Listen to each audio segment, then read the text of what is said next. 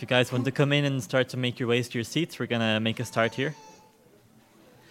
Um, so, good morning. Uh, my name is Ethan Boyd, and it is my privilege to welcome you here to Adelaide Road this morning. Um, it truly is a blessing to gather together to worship the Lord our God. I'm not doing that bad, am I? if you're new to Adelaide Road, um, or if you're a visitor, you're especially welcome. Um, we would encourage you to stick around after the service, join us for some tea and coffee, um, just really to get to know you and kind of join together in the community here. So, to open the service this morning um, and to call the church to worship, I wanted to share with you a couple of verses from Psalm 89, um, which was actually written by another Ethan. So, if anyone ever asks you if Ethan is an Irish name, now you know it's from the Bible. So, Psalm 89, um, a couple of verses, they go like this I will sing of the Lord's great love forever. With my mouth, I will make your faithfulness known through all generations. I will declare that your love stands firm forever, that you established your faithfulness in heaven itself. You said, I have made a covenant with my chosen one. I have sworn to David my servant. I will establish your line forever and make your throne firm through all generations. So, just reflecting on those words, our God's love is steadfast. It will not fade, it will not fail. He has been, He is, and He always will be faithful. And His covenant to David and to us was sealed by sending His Son Jesus to come to earth and take the punishment for our sins. What a great love. So let's sing to this loving, faithful God as we stand to sing our opening two songs, which are Come, Now is the Time to Worship, and Jesus is the Name We Honor.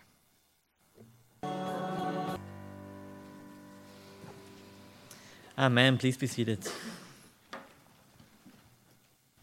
So, we're going to continue to worship the Lord our God this morning as we come before Him in prayer. So, let's pray together.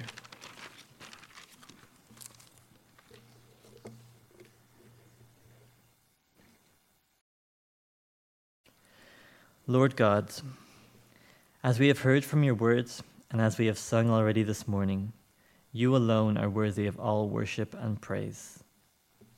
Lord, your love truly is steadfast, unshakable, and everlasting.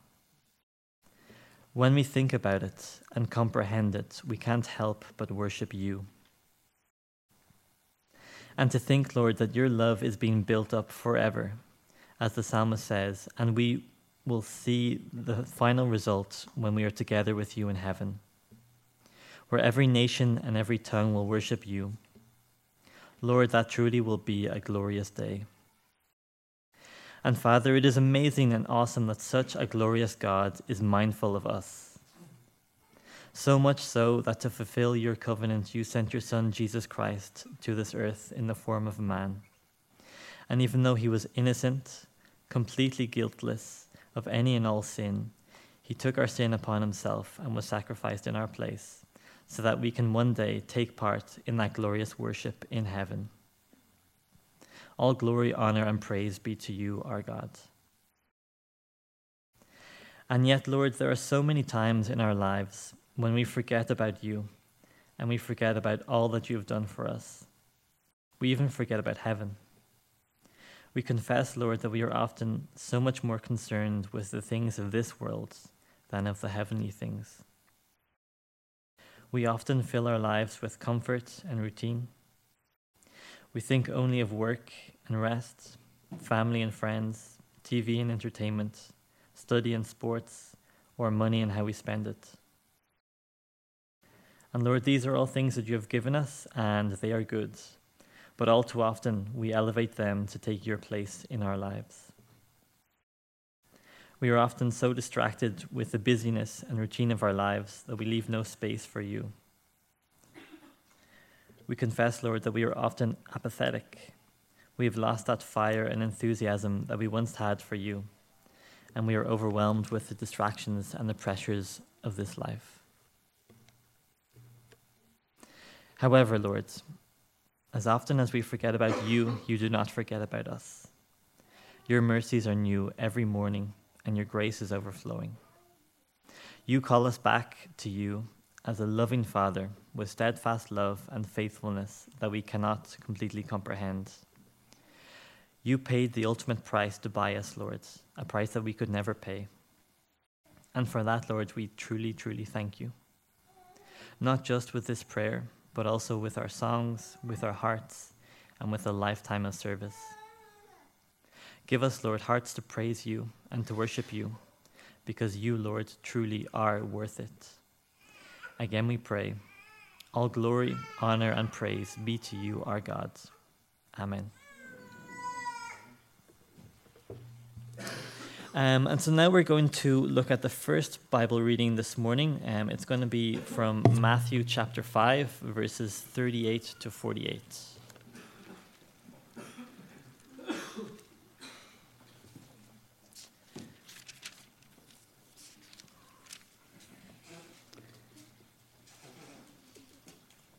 And that should be on page 970 of your Bibles.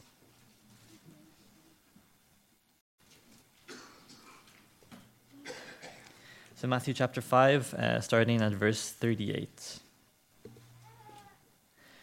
You have heard that it was said, eye for eye and tooth for tooth. But I tell you, do not resist an evil person. If someone strikes you on the right cheek, turn to him the other also.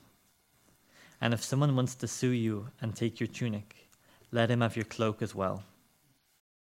If someone forces you to go one mile, go with him two miles. Give to the one who asks you, and do not turn away from the one who wants to borrow from you.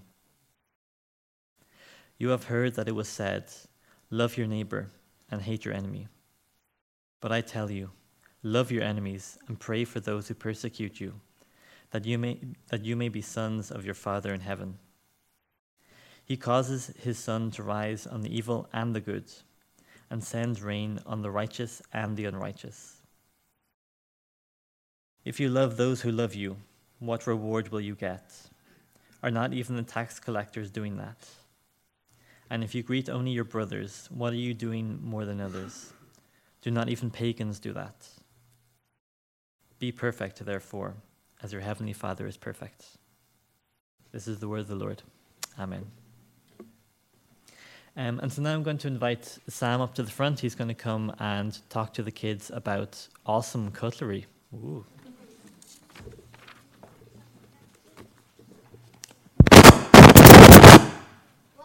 Wow. We're connected. Is that okay? Can you hear me? Right, okay. Well, I am going to talk to you about awesome cutlery. I brought some with me. This is a kind of different children's address today. okay, but I'm not going to talk about this just at the moment because I wanted to start by telling you that during the week I was having a really bad morning. And uh, I was feeling kind of sad. Um, and it's hard to say why I was feeling sad I suppose I was just feeling sad that things weren't going well for me and that maybe I was just, I was aware that my attitudes and things weren't great. I was aware that maybe other people, you know, the sadnesses and the sins in other people's lives. And I was just aware in the world that it was a sad situation as well. People were being killed, and that in the news. People that I loved were sick. Uh, things weren't just working out. And so it was a sad morning. And I was prompted when I was thinking about that, because I talked to the, the Lord in the morning, and I remembered that James had said, I don't know if you remember this, he said, If any of you is in trouble, he should pray. And if anyone is happy, let him sing songs of praise. And so I knew that I was feeling sad. So, yeah, well, I wanted to pray, but I wanted to be happy. I wanted to be bet- feeling better than I was. And so I thought, well, I'll, I'll sing. I'll, I'll start to praise God. And I was doing that, and I came across a group called Awesome Cutlery. Okay. Because I'd been reading in a magazine, and it was written by a lady, and she herself had times of sadness. And she actually, this article is very good. I'll not tell you at all, but she was talking about like you have to retune your radio. In other words, when you're feeling sad, you need to retune it to happy. Okay? You need to remember something about God. You have to respond to God and you have to rejoice. If anyone's happy, let him sing. And I and then she mentioned a group called Awesome Cutlery. I can't say that word by the way. I have to slow it down. Cutlery. Okay. So, what is this? A knife. Okay. I wanted to see if you knew your cutlery, okay? So, uh, take the easy ones. What is this? Fork. A fork, okay. And what now you have to tell me the different types of spoons these are. Okay. So what is this type of spoon? It's a spoon. So it's a it's not quite a tablespoon. The tablespoon is bigger. It's a dessert spoon. Very good. And what is this one? A soup spoon. And you'll remember that, you know. I'll tell you a very funny story. When I was a, a young trainee doctor, I was invited to a consultant's house, and they had this big fancy dinner. And they had all these knives and forks at the side. And we started with a starter. And the consultant, who was a professor as well, took this big spoon and he ate his, his starter with this spoon. And I was so scared I did the same. Even though I thought he's done it wrong. And then when he had finished, he held it up and he went, Oh, look what I've done. I've eaten with the wrong spoon. and then I had to say, And so have I. And then his wife went and got two proper spoons for us to eat with. So that is a soup spoon, and you don't eat your starter with that spoon. And what is this spoon? A teaspoon. Okay, well, that's good. You know all that. But I'm not going to talk to you about that. I want you to listen. Okay, cool. Awesome cutlery, by the way. I've, I never heard. Anybody heard of them before? No. Never heard of them. It's a group of two people, and one of them's called Captain Awesomeness, and the other is called Cutlery Boy. Okay. Now, in this first song, which you can find on YouTube, I want you to listen very carefully to the words because it helped me go from sad to happy. And also, there's a word in it that you would never use in a song. At least I would never use it in a song. I want you to see if you can pick it up. Okay, Peter, can we play it? Okay? And you can sing along if you want.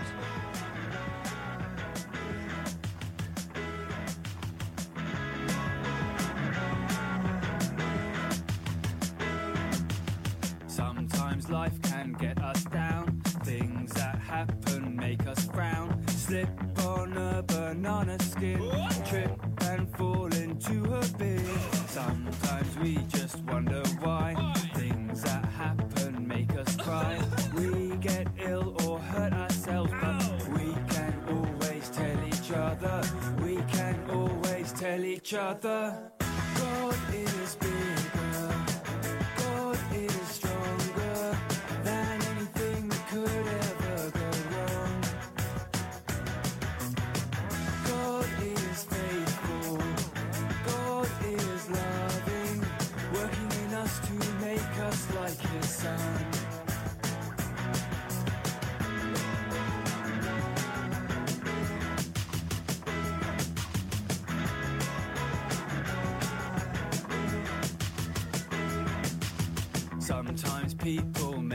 Sad, wind us up and make us mad,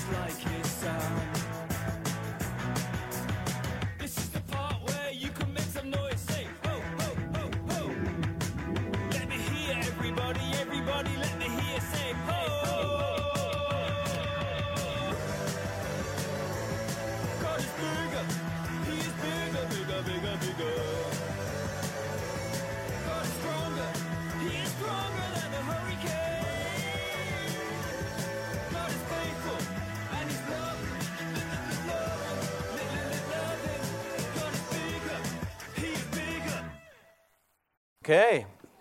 So, now you've got to imagine that I'm in my study singing away to that. Okay? Doing the oohs and all of that. So it, it really helped me because it moved me from thinking about myself to thinking about how awesome God was. And that's the, the thing about praise. And we don't feel like it. And interestingly, and if you've got your Bibles, you could look this up actually. And then we'll sing one or we'll sing another song. this was my reading for this morning, and I was very interested in this because in Psalm 146, it says, Psalm 146. In fact, somebody could read that to me, somebody in the front row when they get it. Okay? Have you got it there? Let's see everybody can get it. Psalm 146. Okay. Dylan, have you got it? She got it. 146. Have we got it? It doesn't say it. It does. There it is there. Good. Okay, you read those first words. Can you read that for me? Praise the Lord. Praise the Lord. What does it say again? Praise the Lord. Praise the Lord. Yes. Oh, my soul. So it's saying to yourself, the psalmist is saying, and this is the ultimate place where we should be, is that we should be praising the Lord. The last five psalms in the book of the Psalms have got nothing about sadness, nothing about sickness, nothing about confession, nothing about anything else other than just praising God for who He is. And that's ultimately where we should be. Because God is worthy of our praise, and we don't feel like it. That's why we have to be told to do it. Praise the Lord, O my soul. Praise the Lord. Because we have to actually make the effort to do it. And I have to say to you that when I did that and praised the Lord in the words of us, in fact, I've listened to them every day. And I'm even thinking of buying their album. I have no idea who they are. Um, I think they keep themselves anonymous. Um, there's no pictures of them. I don't know their real names. Maybe you could do some more research and find out. But that is what they sing about. They sing about God. And it really encouraged me. And I hope that if you're feeling sad or you're feeling that life isn't going too well, that we will stop and think about who God is and that He's bigger. And when we do that, then we can sing this last song or this other song. We'll sing this. You, you can sing along with the chorus in this. Uh, you can sing along to all of it. But this is a new, new. It's a new, new day, and that really means that you can start again, and that we can have a fresh start. And after this, you can go out to um, uh, K2 and Sunday Special. So let's play the second song, Peter, by Awesome Cutlery. Okay.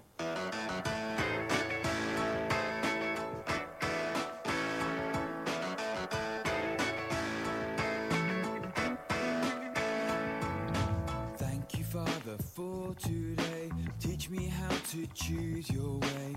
Help me lift my eyes to see who you are.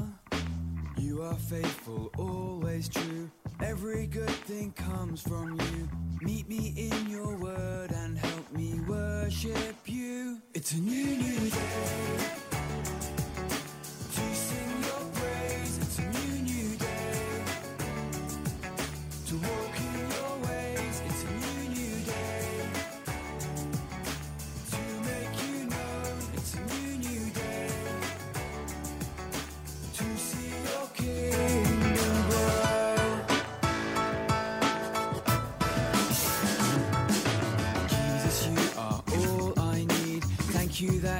Died for me. Help me know you'll always be here with me. I am weak, but you are strong. When I stumble, you hold on. Help me turn away from sin and worship you. It's a new,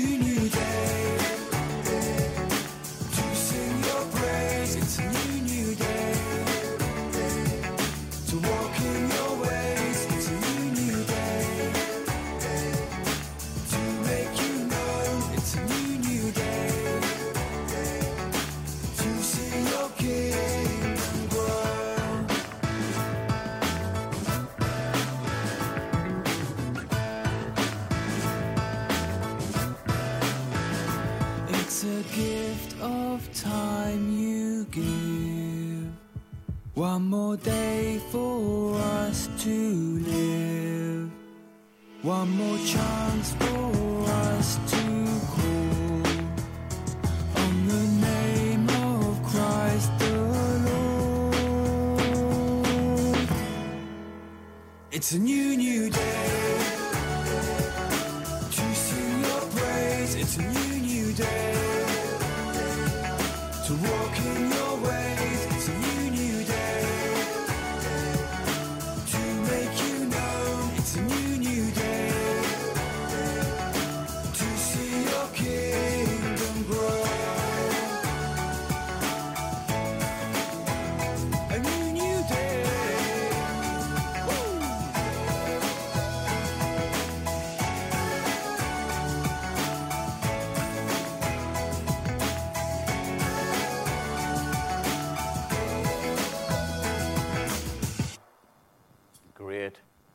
You have now learned about awesome cutlery.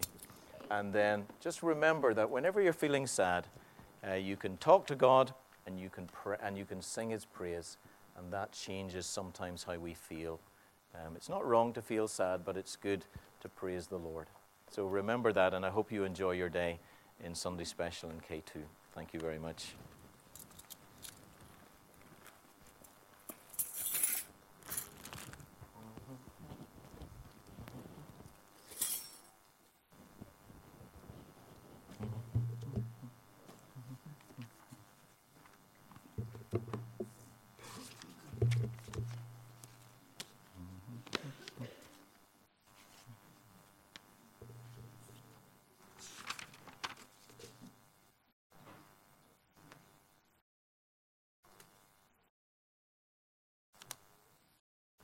Well, folks, it's good to uh, welcome you again to church and uh, want to say thank you uh, to Ethan for leading so well um, and uh, doing that first part of the service. I also want to welcome all who are visiting uh, with us and especially to Kevin and Christy Thiessen. Um, uh, they're over here. Kevin and Christy were our, well, Kevin was our first youth worker and I'm going to come and they're going to come and talk to us a wee bit later. But it's lovely to have you and the boys, Bo and Ben. I presume they have gone out, have they? Uh, but you can get a chance to say hello, hello to them. Uh, some of you who are newer to the church won't know them, uh, but it's lovely to have them, and we'll hear a wee bit more about them later. So, next Sunday, the 10th of March, uh, Kevin Hargaden, um, and I've been saying his name wrong. We had a chat about this. His name is Hargaden. Um, that's how he likes it to be said. And uh, so um, he's going to come and do his final uh, preaching with us. Uh, he's, this is his third of the accredited preacher scheme, and that will be him finished. Uh, he's chosen this passage in Acts 2, which some of you will know is really his vi- the vision of the church. Uh, and he wants to talk about community, and I think particularly about pros- uh, possessions and how the Western world thinks about this. And so I think that's going to be quite a challenging talk, and he's been thinking a lot about this. So pray for Kevin as he comes to speak next week. We were to have communion on that day, and that was my original thought that I would just do communion. Uh, but I think we'll postpone communion and have it on the 24th of March, uh, which is the first day that we begin to look at the cross, and it gives us more time uh, in that service as well to do that. So communion is not next Sunday, it will be on the 24th of March. Salt Project meets this Saturday, I see. Uh, the 9th of March. And so, just to encourage all of those of that age group, uh, that you're very welcome to attend, and you can contact Denise, Ronan, or Katie for that. International Cafe continues uh, on Friday the 8th at 7:30. We've had uh, good numbers over the last couple of weeks, and that's been really encouraging and a really good spread uh, in the place as well. So just pray for that and encourage people in that. So uh, we have uh, the Art of Marriage course, and you can see that there's no meeting this Tuesday. It should say there's no meeting this, this Monday, um, but there is no meeting this Tuesday. There's no meeting this Wednesday. There's no meeting this Thursday, and there's no meeting this Friday. And I thank Ken Mock for that little joke um, as well. So it's not on this week. It's usually on Mondays, um, and so it's not on. Uh, it returns again on the Monday, the 11th of March, and they've been having a good time and we want to continue to pray for them. There's a lot happening on Saturday. Uh, we've got uh, Caterpillar Kids on Saturday the 9th of March at 9.30 are having a first aid talk on how to care for babies and children. And if you would like to go to that, do talk to Karen uh, as the places are limited. Um, Bible reading notes. Again, this is, I haven't done this yet, and I, I hope to do that maybe today or uh, tomorrow. Um, my notes run out at the end of March. Uh, so if you're going to order your notes, I would uh, suggest that you should be doing that now. And if you need help with that, uh, Dun, uh, Dougie and uh, Footprints Bookshop will help you, um, or Denise or myself or somebody as well. But we do want you to, to, to think about ordering those yourself, um, and there is help available to do that. Um, I think those, yeah, David is over the page there and, helping. If you want to help him in that, that would be great. Um, I just heard today that uh, Anna and Paolo have had a baby girl. Um, so, Eliana, is that right? Eliana. And she was born 19 minutes past midnight today. So, her birthday is the 3rd of the 3rd. Uh, 19 makes me feel old. And uh, she was a good weight, 3.5 kilograms, but she's premature. And so we do want to pray for them, and we can do that later on as well. But we, we rejoice with them and thank God for Eliana. So I think those are all the announcements. Um, Let's stand and we'll sing our next song um, as we prepare to hear God's word. So, men of faith, rise up and sing. Well, if you have your Bibles there, uh, do open them, please, at 1 Corinthians chapter 6. And Christy's going to come and read that to you now.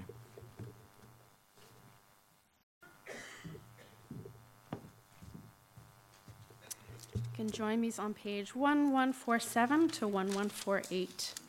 1 Corinthians chapter 6. If any of you has a dispute with another, dare he take it before the ungodly for judgment instead of before the saints? Do you not know that the saints will judge the world? And if you are to judge the world, are you not competent to judge trivial cases? Do you not know that we will judge angels? How much more the things of this life? Therefore, if you have disputes with such matters, appoint as judges, even men of little account in the church. I say this to shame you. Is it possible that there is nobody among you wise enough to judge a dispute between believers? But instead, one brother goes to law against another, and this in front of unbelievers. The very fact you have lawsuits among you means that you have been completely defeated already. Why not rather be wronged? Why not rather be cheated? Instead, you yourselves cheat and do wrong, and you do this to your brothers. Do you not know that the wicked will not inherit the kingdom of God? Do not be deceived. Neither the sexually immoral, nor idolaters, nor adulterers, nor male prostitutes, nor homosexual offenders, nor thieves, nor the greedy, nor drunkards, nor slanderers, nor swindlers will inherit the kingdom of God. And that is what some of you were. But you were washed, you were sanctified you are justified in the name of the Lord Jesus Christ and by the Spirit of our God.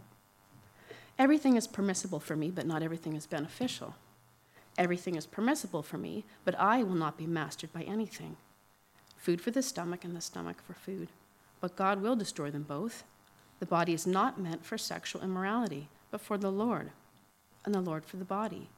By his power, God raised the Lord from the dead, and he will raise us also. Do you not know that your bodies are members of Christ Himself? Shall I then take the members of Christ and unite them with a prostitute? Never. Do you not know that he who unites himself with a prostitute is one with her in body? For it is said, the two will become one flesh. But he who unites himself with the Lord is one with him in spirit. Flee from sexual immorality. All other sins a man commits are outside his body. But he who sins sexually sins against his own body. Do you not know that your body is a temple of the Holy Spirit who is in you, whom you have received from God? You are not your own. You were bought with a price. Therefore, honor God with your body. Thank you, Chrissy.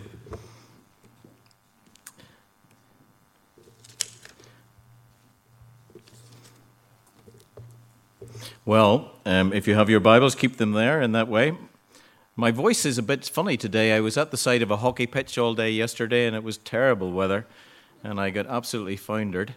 Um, so uh, And then I, I was coughing last night, so it, it, I can't be I can't sing, so I don't know how it sounds. It doesn't sound too bad at the moment, but uh, bear with me if it's a bit croaky at times. So we're going to look at 1 Corinthians chapter 6, and I certainly, folks, have been challenged by these sermons.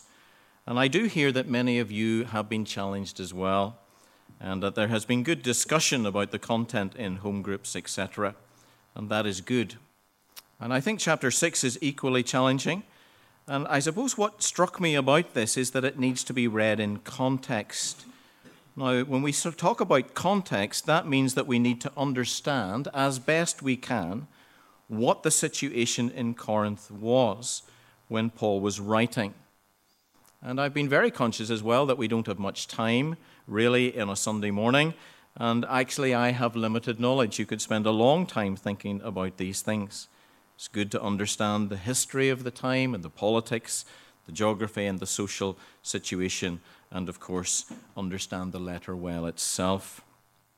I'm going back uh, to give you that context by, to look at the, what we saw about Corinth in the first sermon that we spoke about. Because this was a city that was dominated by two very significant temples, and sexual immorality was rife in the city.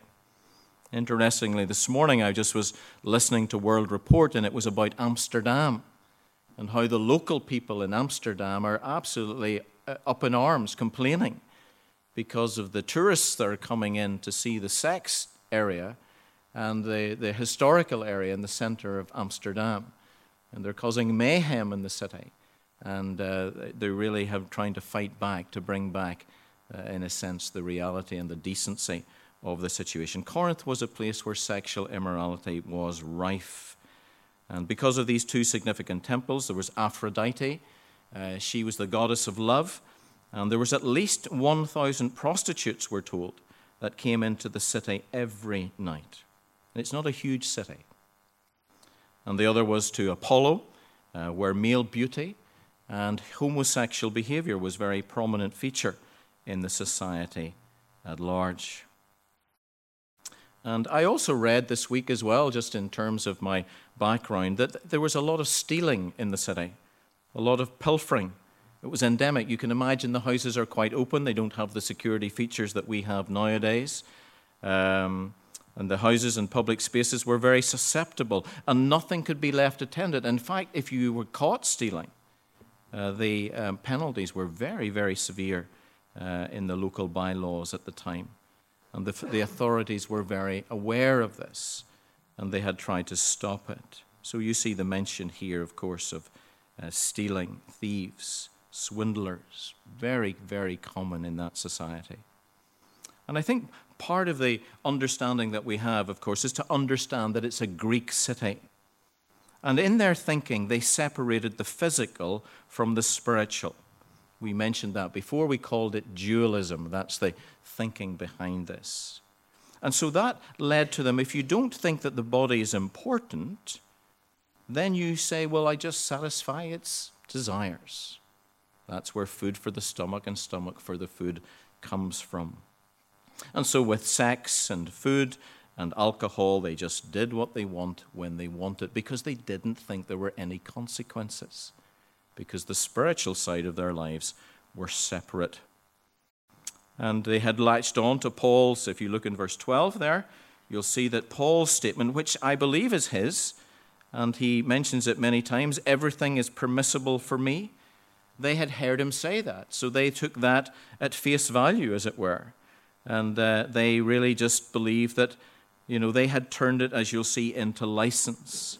Paul then says that's a profound misunderstanding, and he qualifies his statement thoughtfully in verse 12 and following, and we'll look at that a wee bit more later on.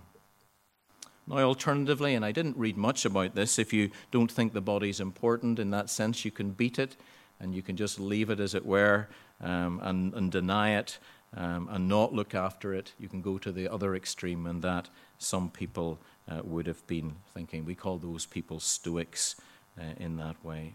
And so when Paul lists the sins to be avoided, you can see you can group them into sexual immorality, stealing, and overindulgence, greed and drunkenness. These are the big category items which were very common in the city of, uh, in the society and in the city of Corinth into which people, uh, which Paul ministered.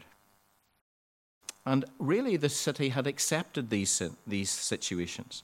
That was what they were saying about Amsterdam as well. They were, they were people of liberty. But as it had gone on, I suppose they felt, in Amsterdam anyway, that this was too much. But they had accepted these kind of behaviors. And that's why, if you look in verse 11, and I love this little phrase, and that is what some of you were. Now, we need to take that on board because the folks who became, who were, you know, unlike us in a sense, were Corinthians. They didn't come from all over the world. Well, they did originally, but they were Corinthians.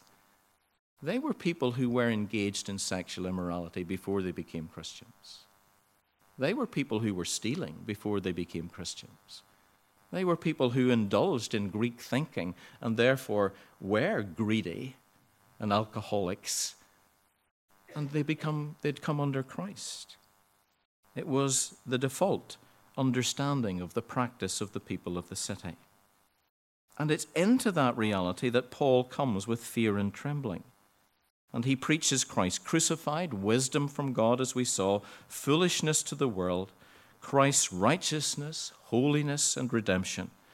And these people have been given this holiness, righteousness, redemption as a free gift and they have been turned from their wicked ways, as he describes them in this. What they were once wicked in God's eyes, they are now called to be holy. And we saw that in chapter 1 and verse 2. To those sanctified in Christ Jesus and called to be holy. So I think we need to understand that before we come to this chapter. That's what it means about thinking and about context. And, and I suppose one of the key verses here is verse 9. And the other thing I want to kind of talk to you about before I actually look, I'm not going to spend a lot of time in this text because I want you to get this idea in your head, first of all, is what verse 9 says. This is, I think, the key verse in this chapter.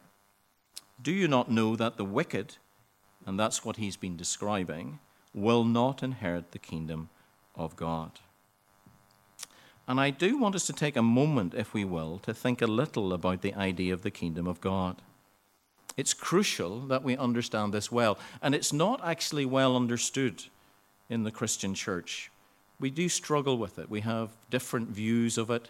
Um, you know, either we think it's there's over-realized. We talk about, in other words, that we should expect everything that Jesus did, everything that we get in heaven now. And then I suppose in the side that we're on, that maybe we don't think enough about it and that we don't uh, encourage enough thinking about it. And I was fascinated by what Jesus said in Luke chapter 4 and verse 43. Because Jesus says, I must preach the good news, in other words, the gospel of the kingdom of God. And, and, and what I've been trying to do this week is hold these two things in my mind. So the gospel and the kingdom of God, the two are included. That is why Paul is able to talk about though you do not know that you do not know that the wicked will not inherit the kingdom of God. He's speaking about both the gospel and the kingdom of God. Not simply salvation. Because it's not an insurance policy. When you become a Christian, it's not an insurance policy to get you to heaven. If that's what you think it is, you've misunderstood it. Because it's a gospel about the kingdom of God. It's a gospel about Jesus as the King of kings and the Lord of lords.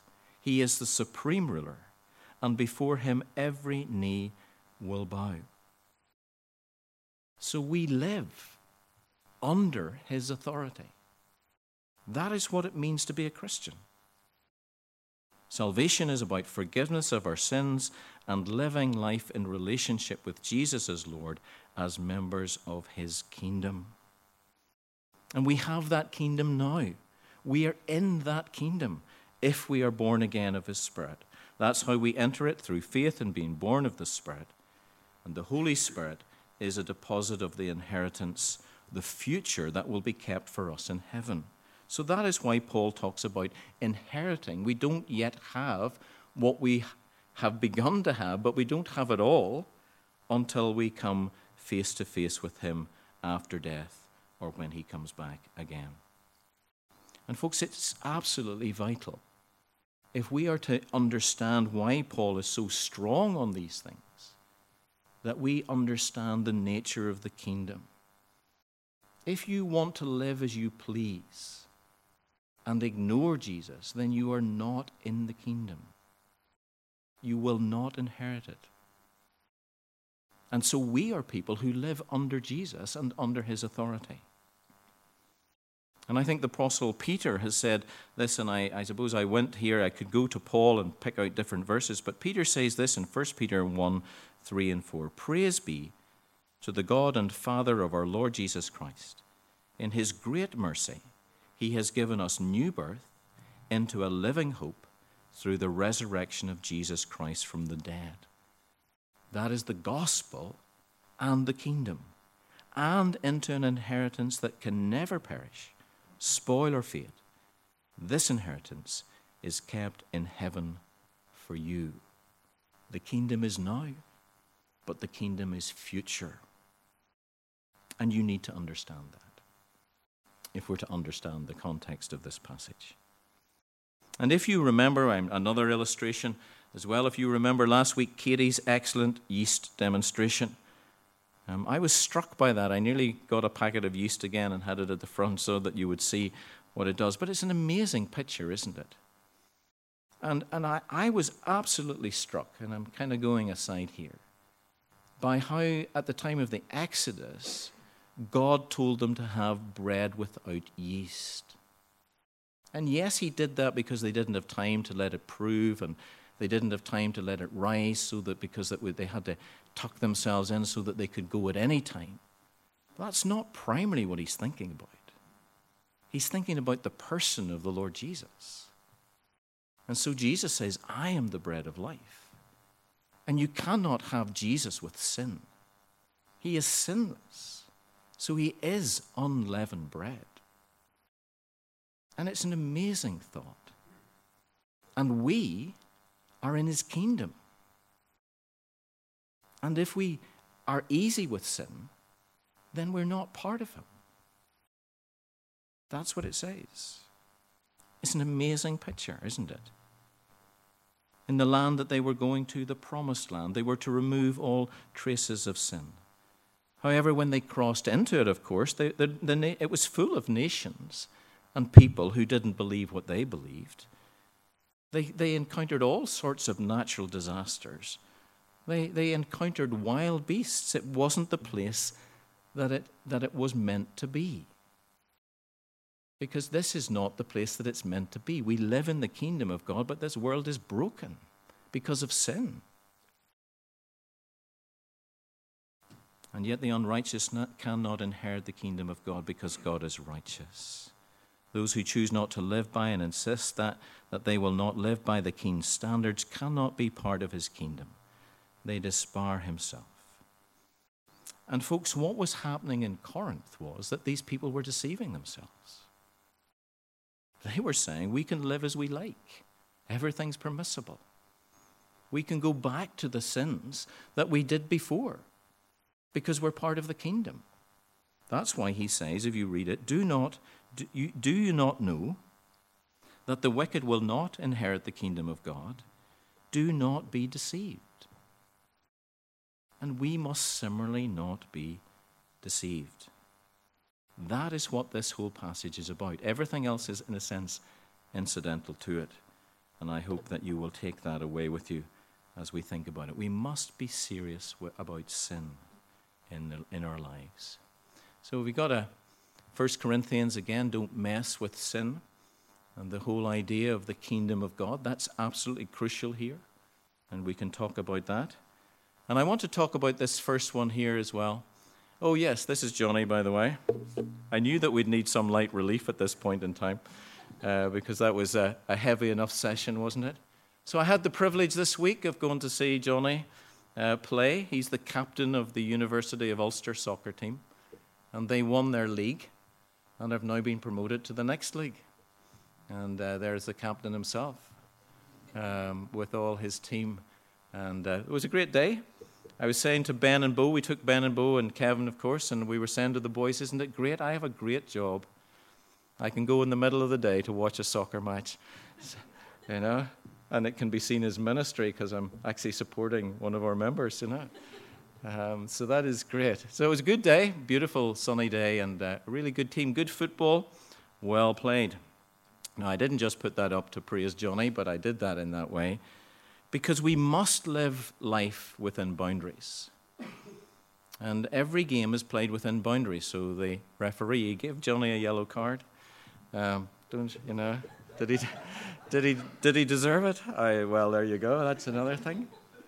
So yes, and that's what keeps the game flowing, isn't it? They're bound, I mean, by the way, the Abbotstown Sports Centre is just awesome. First time I'd ever been at that side. The pitch was immaculate. And so the lines were perfect. And you play within the lines, of course, you know all of that. I'm just trying to make the point that living and working within boundaries is essential for life to work. And what happens? This is what verses 1 to 8 are about. If you want to look at that, I think that's coming up. Disputes in the church, verses 1 to 8. So the question is for us as believers what happens when those boundary lines are broken? What happens if somebody cheats you? Verse 7 or wrongs you. Somebody does something that's wrong to you in the church. What should you do? Well, Paul says that you shouldn't go to court for two big reasons. And the two big reasons are the kingdom of God and the gospel. When you look at it at heart. Now, I know it's not easy to see all of this stuff in this, and you do need to do a bit of work in this. But at heart, Paul is saying, and the scriptures back this up. I, I found a reference to this is in Daniel 7 22, um, in Matthew's gospel, in Revelation. The Bible tells us that you, that's the church, will judge the world with Jesus in the kingdom. That's an amazing thought. It says that we will judge them and that we, we will judge them well because we will do what Jesus tells us to do. We will sit on thrones. That's the image that's used. And we will judge the world. And not only will we judge the world, but we'll judge angels. And by that I mean probably fallen angels. In fact, everything will be subject to your judgment. Verses 2 and 3. And if that is true, as Paul says it's true, and that is the vision that you have, as Jesus says it's true, then he says, surely you can find someone in the church, someone who can judge those matters in light of the greater task that you will yet perform, which is the task of judging the whole world. And in light of this great responsibility, these matters being wronged, being cheated, are trivial in the light of the, of the light of the kingdom. He's basically saying money means nothing. Property means nothing. It doesn't really matter in the light of eternity. Put up with it. I've been following the Denis O'Brien case and the libel case, just to give you an aside on that as well. And it's fascinating, isn't it? Denis O'Brien didn't go to court on the final day because he knew that he had lost. He's going to lose financially up to the possibly 1 million euros. And then you saw the interview with the other side, the journalists. They were delighted.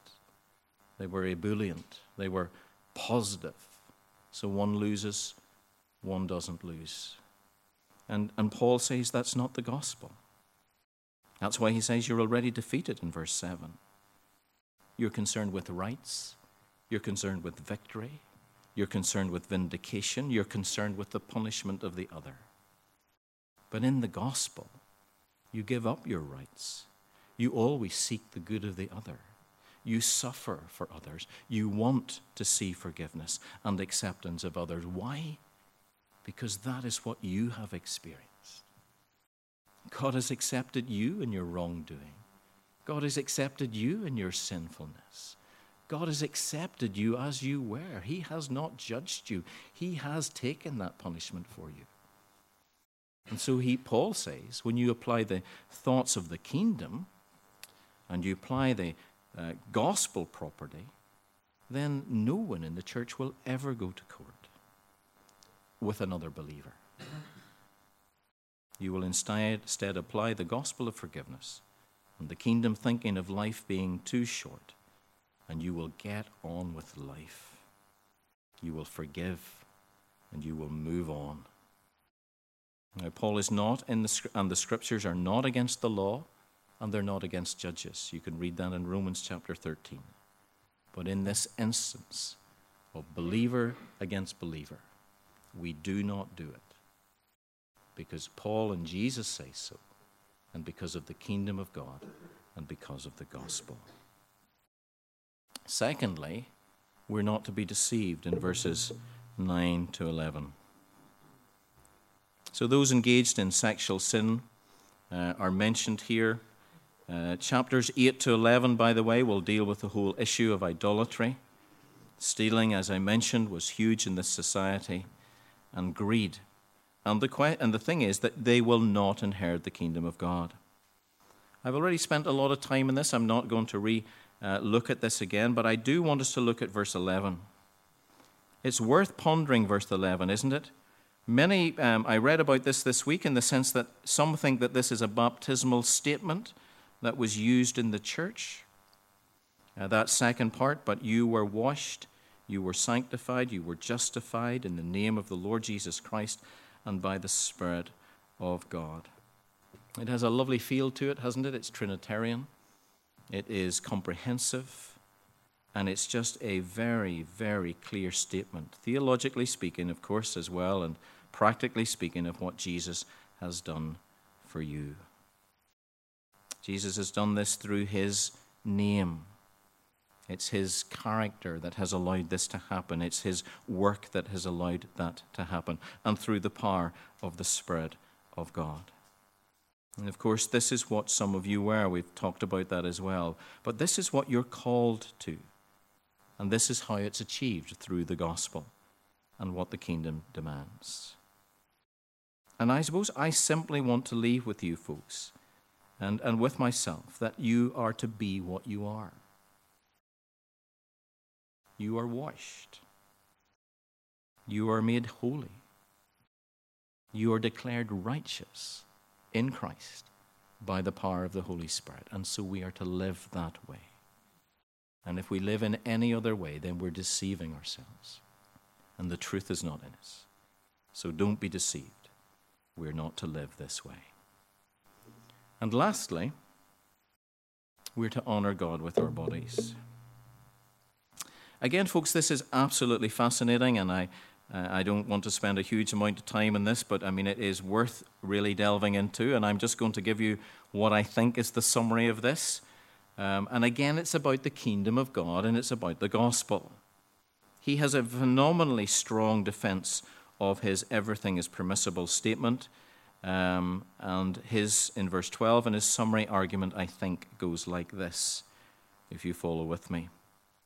So he says, You say, food for the stomach and stomach for the food in verse 13. You say it's simply a question of appetite. And Paul says, God will destroy these. I say, and it's the same parallelism, the body for the Lord, and the Lord for the body, verses 14 and 15, and God will raise the body. You say, therefore, that the body counts for nothing, it's simply appetite. And this is the point. I say the body counts hugely. It's part of the kingdom of God. It's not meant for sexual immorality. It will be raised from the dead. This body that I have, that you have, will be raised from the dead. That's what the kingdom tells us. And there is an intimate connection between the body and the Lord because it houses the Holy Spirit. In fact, it's part of your redemption reality. You are a new creation in Christ. And can you see where that goes, folks? When you apply the gospel, when you apply the kingdom of God, that's what He's doing. And instead of downgrading the body, he elevates it to a completely new level. God, therefore, he ends his statement with, owns your body because he bought it. He's going to raise it. And you have a huge responsibility to not do the things that he says we're not to do here in the scriptures. Again, the gospel is worked out in redemption and ownership of our bodies. And the kingdom is worked out in the future raising of the body. And he will look at that again in chapter 15. Both properly applied direct us how we are to live. Food and sexual intercourse are not equivalent appetites. That's what people say, isn't it? It's just an appetite, sex. Paul says no, because it affects the body. It's about intimacy, it's about love, it's about two becoming one flesh. It's different. And it's different in light of the gospel, it's different in light of the kingdom of God. And so he will talk, of course, in chapter 7, and we won't do that until after Easter, where he'll look at this whole idea of the proper place for sex, and that is within a marital relationship. And so I want to leave with you, folks, just this whole idea of what he says. Therefore, honor God with your body don't use it for sexual immorality. And so, in summary, I think there are two very clear commands in this section. We are to flee sexual immorality, we are to honor God with our bodies. And we do that in the context of the gospel and the kingdom of God. Our king is Jesus. His will is always good, pleasing, and perfect even when life is tough and when his commands seem difficult. Because of sin in us and in others and in society. And it is easy to be deceived when society pressurizes us so hard. And Paul, as a pastor and as a father, says passionately, Please heed these commands. They are worked out in the light of the gospel and of the kingdom of God. And that is the way that we honor the Lord. Let's pray.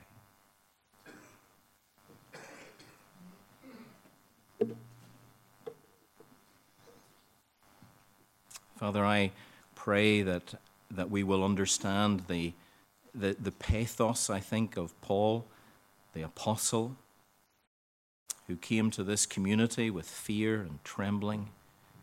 And Father, when he saw the society around him, he saw its brokenness because of the sinfulness of its people.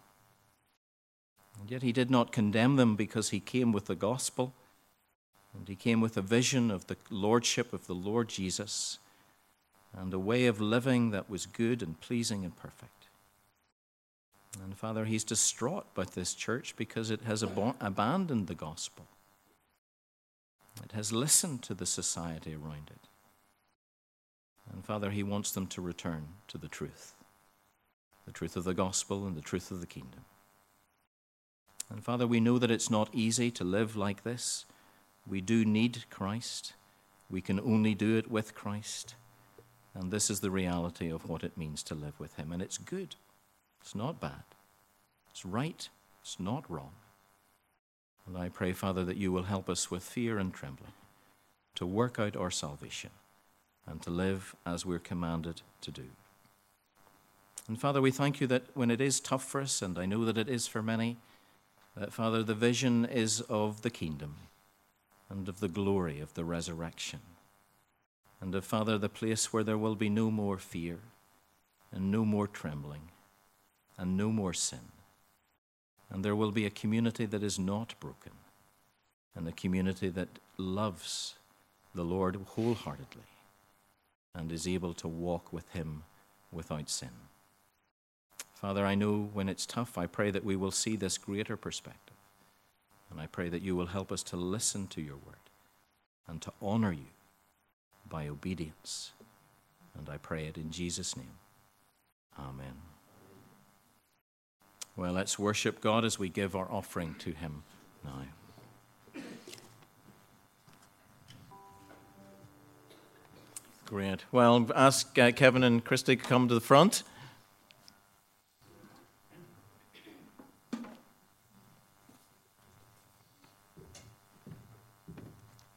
Yeah, well, we kind of debated how we would do this, so I'm just going to ask some simple questions, but really I do want them to talk. So, so Kevin, some people in the church will not know who you are because the church changes a lot. Uh, so give us a little insight, insight into how you came to Ireland and what you were doing and ultimately how you came to Adelaide Road. Okay. Please. Well, it's good to be with you. It's good to see many familiar faces and lots of new ones as well. Um, originally, I came to Ireland in 1997. I was a part of a soccer team, a football team with Athletes in Action. And so we were brought over to Lucan.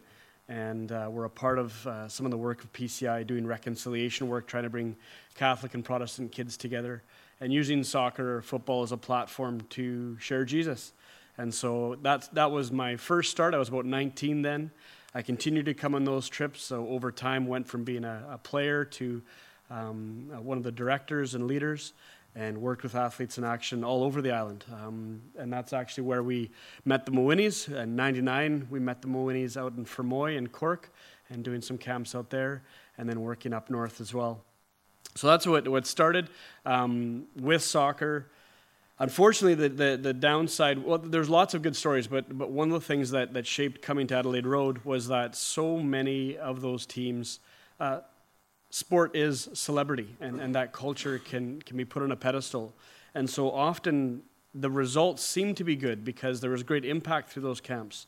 But being one of the few people that would keep coming back on those tours, what we saw was that although the initial impact was good, that the follow up, because there was not a good partnership with the local church or with the local missionaries um, in some of these locations, some of the fruit of those ministries um, wasn't positive we'd come back, and though many came to faith, very few stayed with the faith. And so my burden became well, how do we work better with the local church? How do we do that follow up better so that these teams that are coming over are actually helping those who are doing the long term work? And there was a couple here at Adelaide Road uh, from Canada, Brian and Susan Garvey, if some of you remember them. And they were the ones that actually connected the dots and suggested, well, here's a church looking for a youth worker. Why don't you go and be the follow up? And um, long story short, that was a beautiful marriage. Uh, Christy and I had just been married in September of 2003, and so we actually got to start our married lives up in the loft, uh, just above Adelaide Road, and um, and help Adelaide Road begin a youth ministry. We had people like Tommy Wilson and Peter Thompson and Annie Patton who were working with the youth already, and um, so yeah, we got a chance to come alongside this church.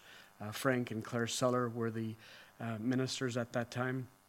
And uh, we're just so grateful. This was a great family to us. Uh, you, you, you bore with us as uh, we were figuring it out.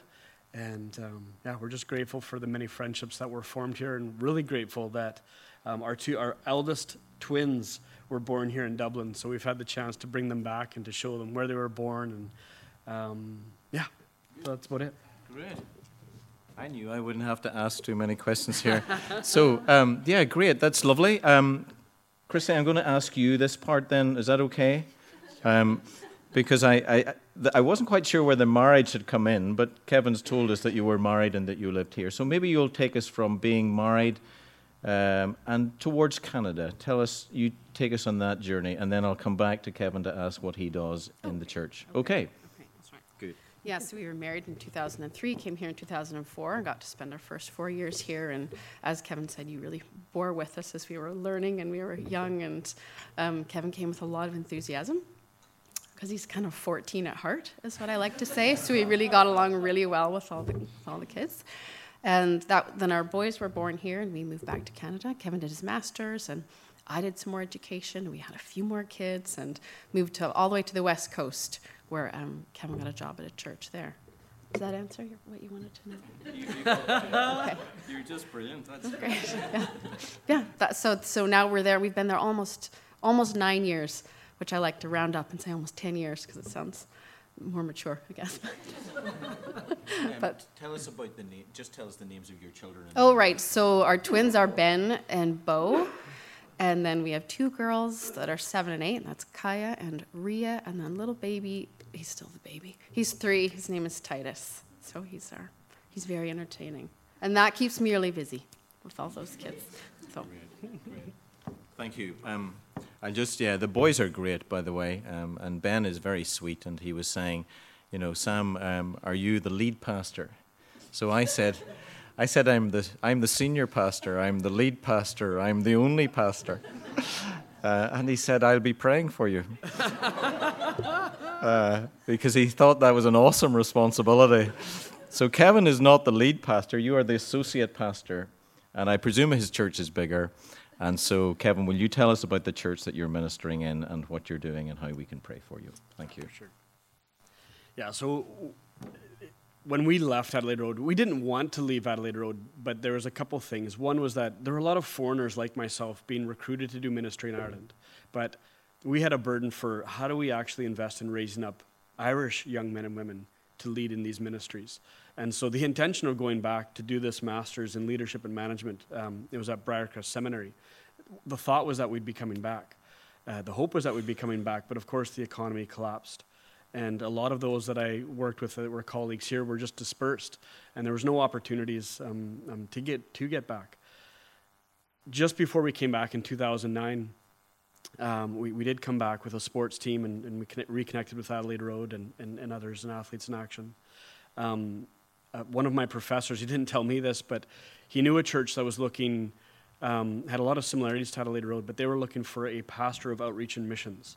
So, Central Baptist Church, where we are in Victoria, is another city center church with a citywide congregation, uh, a very, very, much a street community that, that is our neighborhood. Um, but they had been aging and had become quite inward focused, and so they had created this role to get an outward focus. So, my role over there is um, everything that is outward focused from the church. So, trying to help the church get out of its four walls. Recognizing that if people are looking for God, but they have come to a point where they think Christianity has had its chance, they don't think Christianity is a valid belief anymore. Well, how are they going to find Christ if we're waiting for them to come into our buildings? And so, a big part of it has been rebuilding trust and relationship with the community, but getting involved in the community. Um, it's been a lot of work just helping people to have conversations again, to, to listen well, uh, to pray constantly for opportunities, uh, for, for, guidance when we're in those conversations, and then um, helping a church that uh, had, had hoped that you know, people would come to faith because they'd come into the church building, they'd, they'd hear the word of God, and they'd grow in faith. Well, if they're not coming, then what do we do? So, looking at the thresholds that people need to cross in a, in a post Christian world. So, rebuilding trust, that in that trust, in that relationship, that when they see your walk max, matches your talk, that curiosity can, tends to be stirred again. And then openness comes as they see lives that are lived differently. Um, but we have to get out of those four walls. We have to get out of the walls and, and engage in our communities. So I get to do that locally. I get to do that with our missionaries abroad in a variety of different ways, from social justice to church planting to various ways. So it's, a, it's an associate role that essentially you could just call me a utility man at the moment, but um, it's a joy to help the church engage the community and, and bring the gospel to those who haven't heard it before. And so that's essentially what um, we're doing now. Uh, Christy's a nurse and um, is about to move into pediatrics. So, um, yeah, together we're enjoying both our family and also just serving the church. Okay, thank you. Well, if you want to take a seat, I'll, I'll pray. Okay, folks, um, do do please talk to Kevin and uh, Chrissy and uh, yeah, just in, encourage them uh, after the service as well. Let me pray uh, for that situation, please. Father, it is just lovely to be reminded of the the journey of faith that you've taken uh, Kevin and uh, Christy on, and Father, how you've developed them as individuals and uh, as a couple uh, as a family. And uh, Father, thank you for this tremendous vision that Kevin has and has uh, worked among us and in Fermoy and Lord now in Canada. And I really pray that you will bless them as they return to ministry in their Baptist church there, that you will, uh, Lord, encourage them as they meet with people, that they will encourage them within the fellowship. And Father, that we will just continue to be uh, mindful of them and to keep them uh, before you. Father, we're conscious of the needs of many people in our church, and uh, Father, we want to pray for Annie this morning. We're really hoping that she will be discharged from hospital. That is the plan. And Father, we pray that she will be well enough to do that and that you will keep her well uh, until further treatment is needed. We pray for our good friend Billy Gilmore, Lord, who is very frail. And Lord, we pray that you will be with uh, Billy at these latter days of his life and that you will give him comfort and care. And we give thanks, Father, for the power of the gospel in his life and for how it gives him a great hope. And Father, he would love to be with you and see you face to face. And I pray that you will be with him. Father, we pray for Jonathan, uh, John Reed. Uh, we pray for John in these difficult days. We pray for Jonathan Mitchell and we pray for healing for him.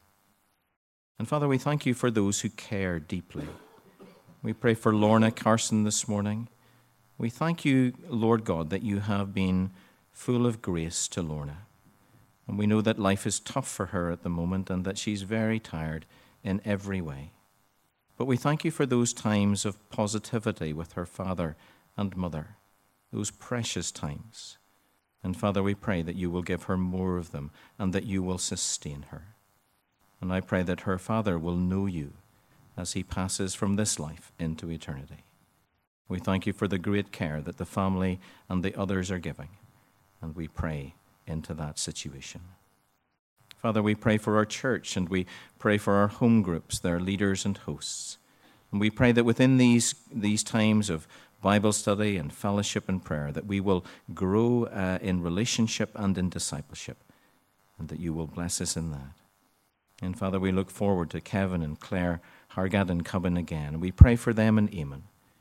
I just am fascinated by Kevin's influence in the Jesuit community in Ireland.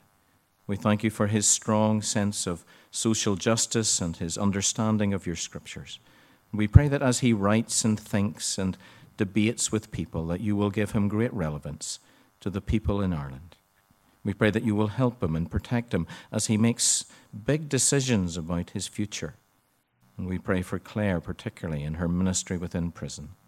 Pray that she would be caring, truthful, and helpful, and that you will bless her in that very strategic ministry. So, Father, we pray for these people. There are many, many other things we realize when we stop to think about you and are encouraged by each other to pray. And Lord, we leave them with you and the unsaid prayers of many. And we pray these things in Jesus' name. Amen. Well, let's finish our service, folks, by singing uh, a hymn, I suppose, just to kind of encourage us to keep on being what we are. Fight the good fight with all your might. But that's not our strength. Christ is your strength, and Christ your light. Let's stand to sing.